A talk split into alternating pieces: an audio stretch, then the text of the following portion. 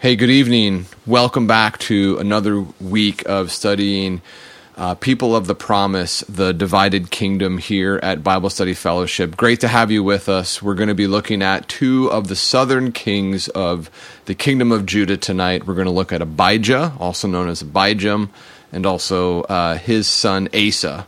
So, with that, let me open in prayer and we will get started. Heavenly Father, thank you for the opportunity to be in your word tonight. Lord, I pray that as we study these people who are historical figures from many generations ago, that you would help us to learn how we can live lives that are devoted to you, uh, that follow in the pattern of David as we look forward to forgiveness and restoration and reconciliation in Jesus Christ. Thank you for the majesty of your word, for the people that wrote Kings and Chronicles, for the way that you've preserved them, and for the opportunity that we have tonight to come together and learn more from this, this preserved word from you. We pray all this in Jesus' powerful name. Amen.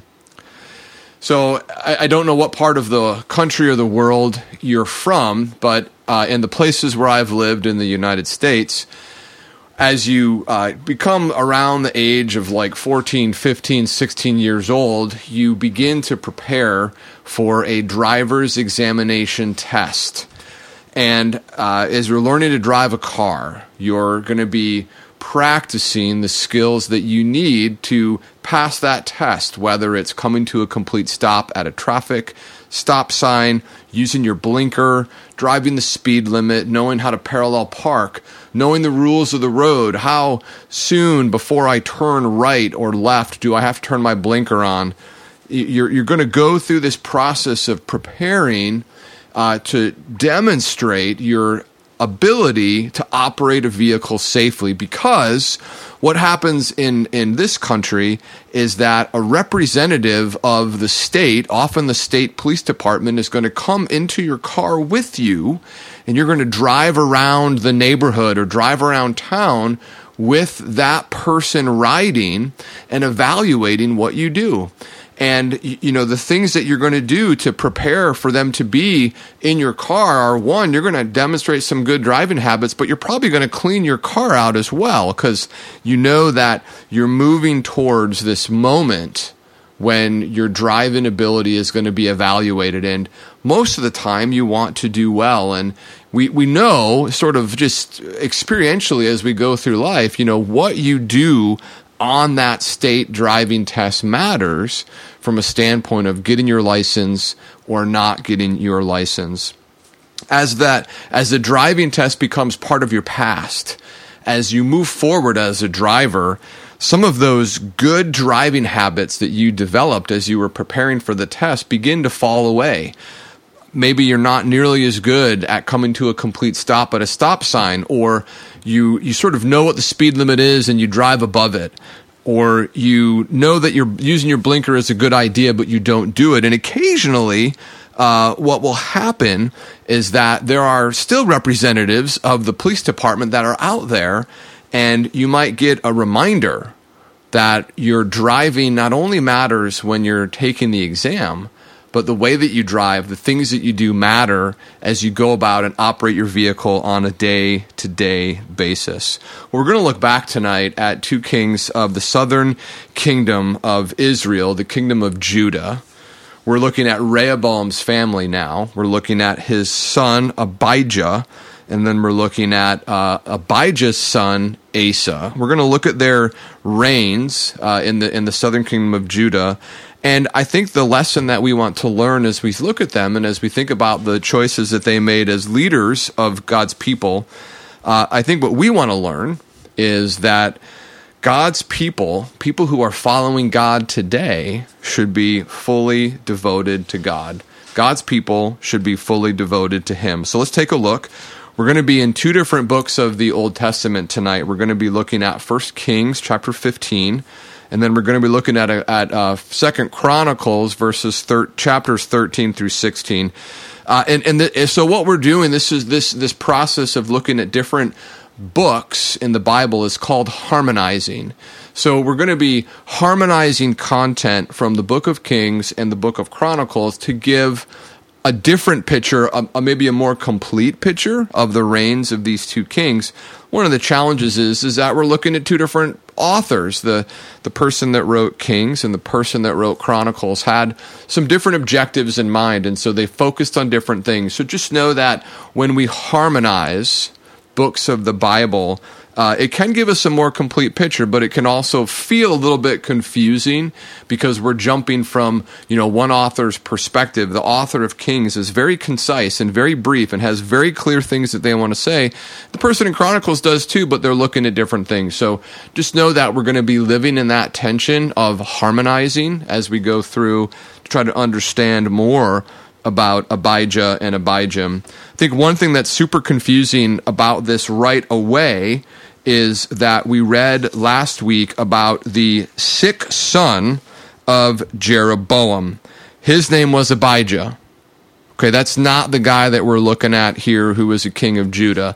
A little bit confusing. Abijah was the son of Jeroboam. That son died. We're looking at, uh, depending upon your Bible translation, it might be Abijah or Abijam. This is the son of Rehoboam. So Rehoboam and Jeroboam both had sons with very similar names. Uh, sort of the situation that we're in with people named John. You know, maybe this was a super common name in Israel. Everybody was Abijah. Abijah Smith was probably a super common name uh, in the nation of Israel at the time. So uh, just keep that that difference uh, clear in your mind. So uh, Rehoboam has, has passed away. He's now at rest. He slept with his fathers. He was buried. Uh, and now the person who is leading the southern kingdom of Israel is his son, and his name is Abijam. Uh, what we know about him as as the previous chapter of Kings wrapped up, we know that his mother's name was Naamah, and she was an Ammonite. And so this was one of the nations that was uh, the, the people of Israel were, were called not to intermarry with the nation of Ammon back in the book of the, uh, Leviticus and Exodus. So regardless, uh, Abijah is now king, and uh, we get details about when he became king. We get some relative dating in the 18th year of King Jeroboam's reign in the northern kingdom. That is the time when Abijah reigns in uh, the nation of Judah, the kingdom of Judah. His reign is relatively short. Um, we don't exactly know the events that led to his death. We don't exactly know uh, when he took over the kingdom. But what we do know uh, is that the the immediate status that were provided by the author of Kings was that the heart of Abijah was not wholly true to the Lord his God as David his father had been. Now David was not Abijah's father; he was he was back a little bit in time, but uh, uh, regardless, Abijah is of the family of David, and so David is his forefather, and that's sort of the the, the implication of uh, of what's happening here. Essentially, uh, Abijah seems to have allowed the nation of Israel to continue on a pattern and a pathway of idolatry. They uh, and, and um, Abijah would have been in a position to do something about this, but for whatever reason, Abijah chose not to. Now, it's interesting that we're continually directed back to David as being the standard by which the kings are evaluated. If you've studied the Bible, you know that uh, David was the second king of the of the combined nation of Israel. And you probably remember that David was not perfect. Famously, uh, David murdered Uriah the Hittite and took his wife to be his own wife. And uh, other, another error that David made in his reign was that David numbered the fighting men. And, and both of these events resulted in judgment and punishment at the hand of the Lord. So David wasn't perfect. So when we're when we're hearing this idea of David being wholehearted or his heart was not wholly true to the Lord, we, we need to remind ourselves that the standard that God is applying here is not perfection. Uh, God is not asking David or Abijah or Rehoboam or Jeroboam to be perfect, but instead he's asking them to be wholehearted. Uh, I think one of the things that as we look back at David, as we look at uh, some of the times when David did make major mistakes in his life, David was very quick, not always, but David was always willing, when confronted with his own sin, to respond with confession, uh, to respond uh, and, and go back to the Lord and acknowledge that he had made a mistake, he had failed, and uh, he would then seek forgiveness from the Lord. Uh, if we look at uh, Psalm 51 uh, that David David wrote, I need to flip back to it, but it's I'll read the first couple of verses for you. I need, I need to flip forward to it.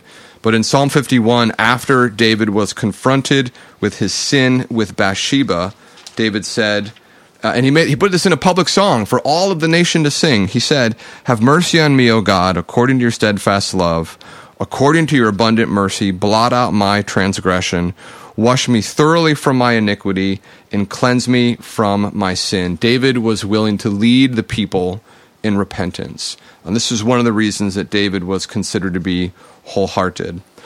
Uh, there was a big battle that occurred uh, between Abijah and Jeroboam, and we read about that in Second Chronicles 13. And for whatever reason, Abijah gets it right. He, uh, uh, it's an interesting situation. Abijah appears to be invading the northern kingdom. The place where the battle takes place is in land that would have been part of Jeroboam's kingdom. And Abijah is outnumbered. Uh, he had 4,000 men and Jeroboam came out with 800,000 men. 400,000, 800,000, he's roughly two to one. And so he's, he's outnumbered. Uh, and in that moment, Abijah goes to the Lord. He trusts the Lord. He calls upon the Lord.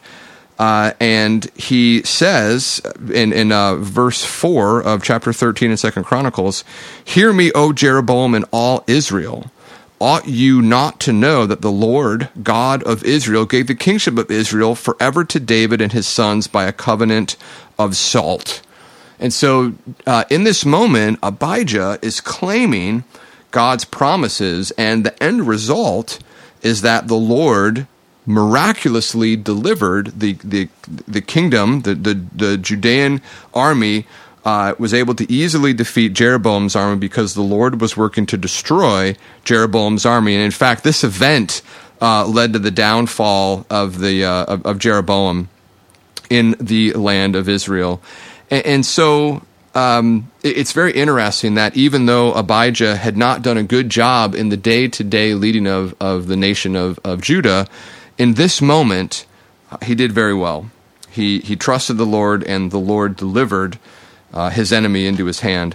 One of the things that we're going to see recurring throughout uh, the First Kings commentary or the First Kings narrative that we're reading is that these kings that we're reading about are going to end up resting with their ancestors, and that's the fate of Abijah in verse 8 uh, of 1 Kings 15. And Abijah slept with his fathers, and they buried him in the city of David, and Asa his son reigned in his place. Uh, this notion of death being in God's kingdom, his earthly kingdom, was something that was introduced way back in the book of Genesis, in Genesis 3, when Adam and Eve chose to disobey God's law. God's warning was that uh, disobedience would be met with death. And so death was introduced, and death is still reigning. We saw it happen throughout the book of Genesis. If you have read that book, a lot of the times what we'll see is this pattern of people living, they live for a long time, and then they die. And, and that pattern is still in place here, death is still reigning on this earth. Um, death and sin have not been stripped away uh, from the earth at this time. And we're going to see uh, the end of the reigns of, of many kings come. We're going to see, we see Abijah's death here. We're going to see Asa's death. Some of the deaths will be celebrated. You know, the evil king Ahab, when he finally is uh, killed and ousted in the land, in the nation of Israel, it is celebrated because he was so evil. And some of these kings will be mourned, David or Asa or Hezekiah, because they were such good leaders. But I think that the thing for us to remember is that as good of a king as David was, because death is reigning on this earth, David's kingdom could not last.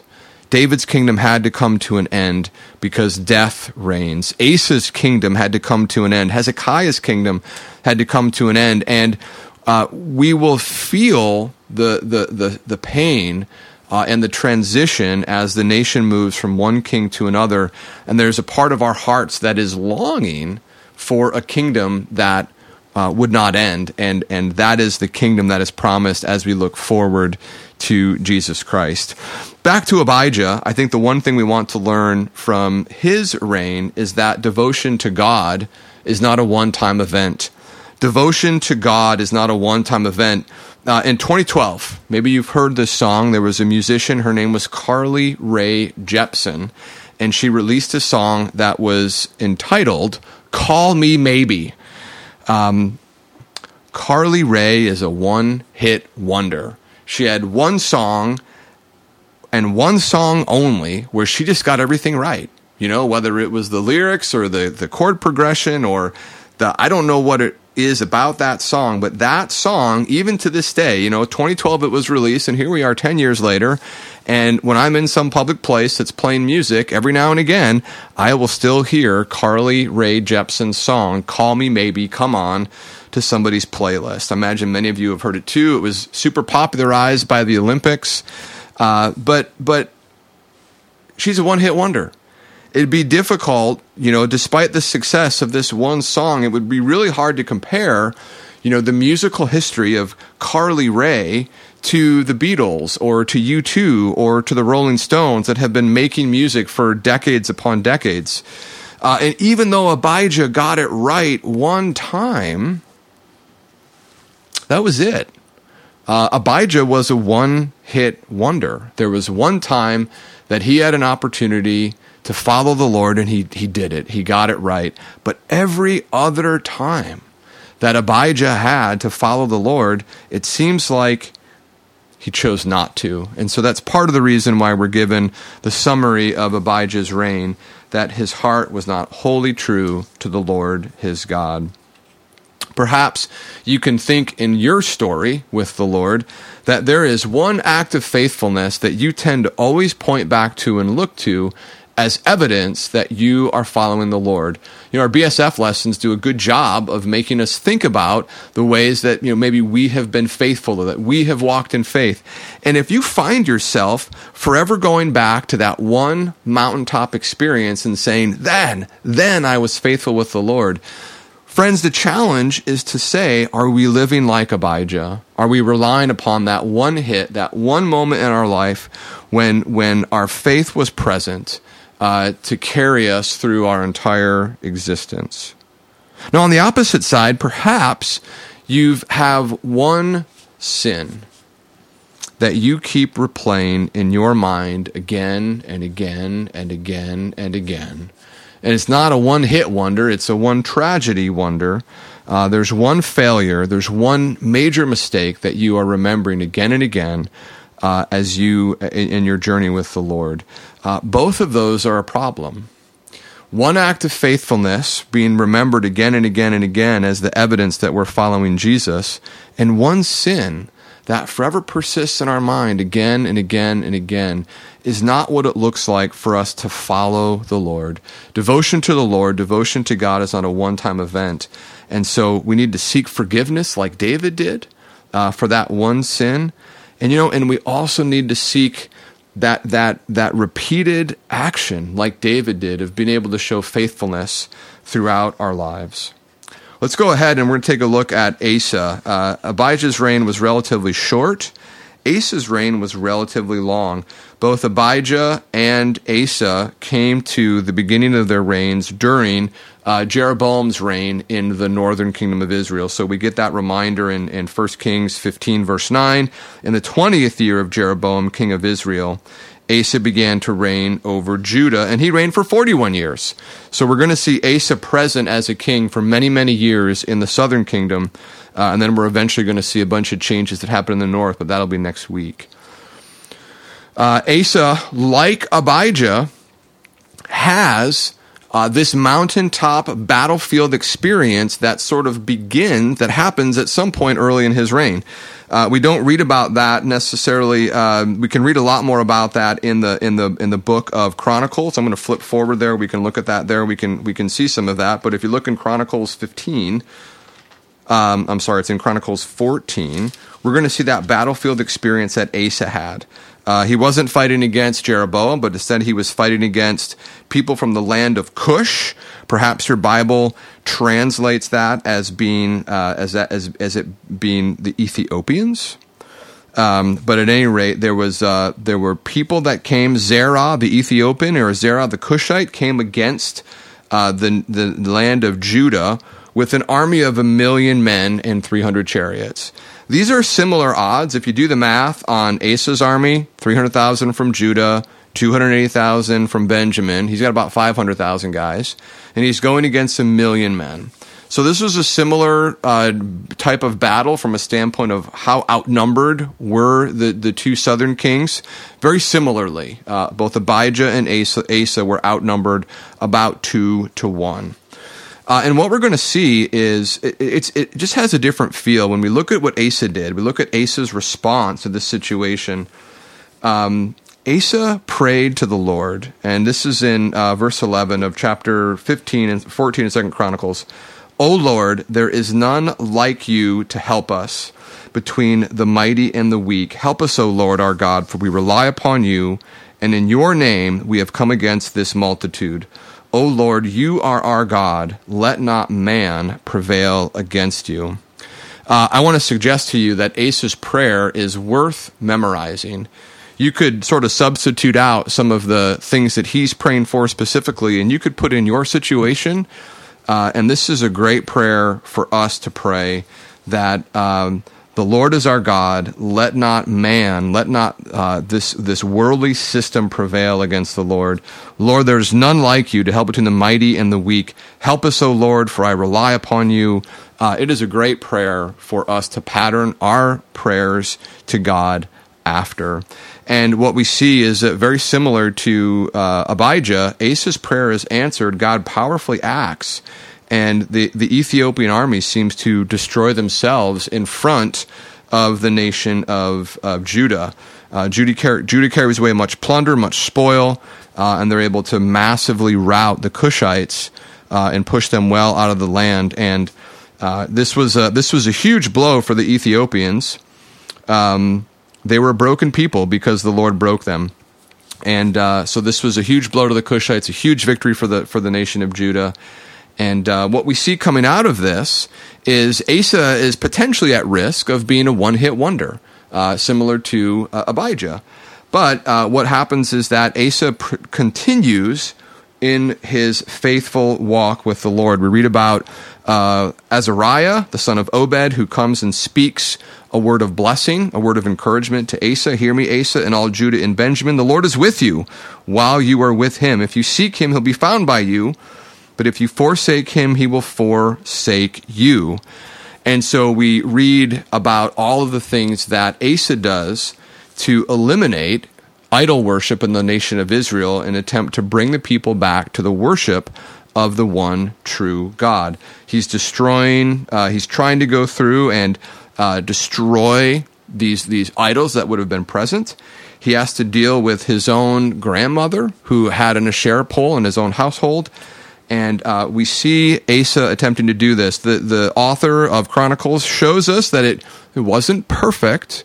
Uh, it wasn't a perfect removal, but Asa went through and uh, wholeheartedly was following the Lord. And so Asa is ultimately uh, given by in Kings. He is given this this uh, validation of wholeheartedly following God. But yet in Chronicles, as we go into Chronicles 16, we, we realize that there, there was a point in Asa's leadership in his later life where he failed. He failed uh, to wholeheartedly follow God. Uh, we, we, we read about this. There was a new king in the north. His name was Baasha, and he built up the city of Ramah. And that might not make sense to us, but there was a main road through Judah and Israel uh, it connected uh, Judah with all of the nations to the north of uh, the land of Israel. It was the main thoroughfare. And by fortifying Ramah, the northern kingdom and Baasha were essentially controlling the people of movement and goods from the entire northern region down into the southern kingdom of Judah. Uh, when a fortified city is there, it's like a toll booth or it's a gateway or it's, it's going to have control over the road and whatever goes across the road. And and so uh, what Asa does in this situation is, you know, he he uh, he forgot his prayer. He forgot this great prayer that he had prayed when he was threatened by the Cushites, and instead, uh, Asa sought a political solution.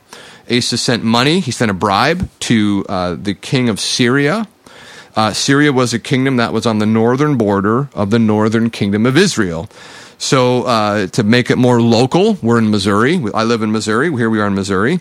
But if the people in Iowa, to the north of us, began to threaten the city of Wayland, Wayland, Missouri, way up in the north, uh, I could enlist the help of the people even further north, the Minnesotans, to see if I get the Minnesotans to come down and attack Mason City or maybe Clear Lake, Iowa, or Forest City to try and draw pressure away from me. And so th- this worked. Asa's political solution worked, but Asa forgot to seek the Lord. Uh, Asa forgot the prayer that he had prayed and the way that God had delivered him from Zerah, the Ethiopian, from Zerah, the Cushite.